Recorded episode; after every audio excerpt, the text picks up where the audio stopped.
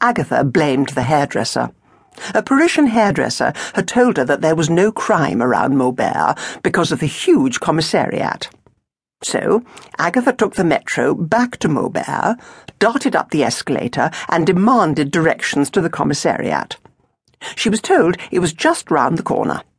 It was an ugly, modern building with steep steps up to the main entrance. Dripping with sweat and bad temper, Agatha erupted into the entrance hall.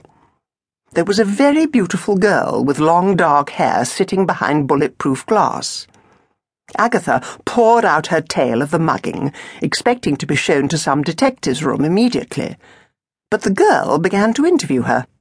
Agatha thought sourly that someone so young and attractive should give way to someone with a bit more authority. She was fortunate in that she had only had sixty euros in her wallet and that she had left her credit cards in the hotel safe.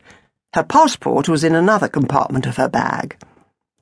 After she had been interviewed and had handed over her passport, she was told to take a seat and wait. Why don't you have air conditioning in this place? she grumbled, but the beautiful girl merely smiled at her benignly. At last, a tall policeman came out and led her into a side room. He sat down behind a desk and waved her into a chair opposite. He looked like those illustrations of Don Quixote of La Mancha. Once more, she described the mugger in detail, ending with, Paris is crawling with gendarmes. Why don't you get down the metro and catch thieves? We do, every day, he said calmly, in perfect English. I myself am a detective, said Agatha grandly. Indeed, said Don Quixote, showing a glimmer of interest.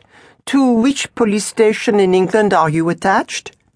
I'm not. I mean, I'm going to open my own detective agency. The flicker of interest died. Wait here, he said. There was a mirror behind his desk.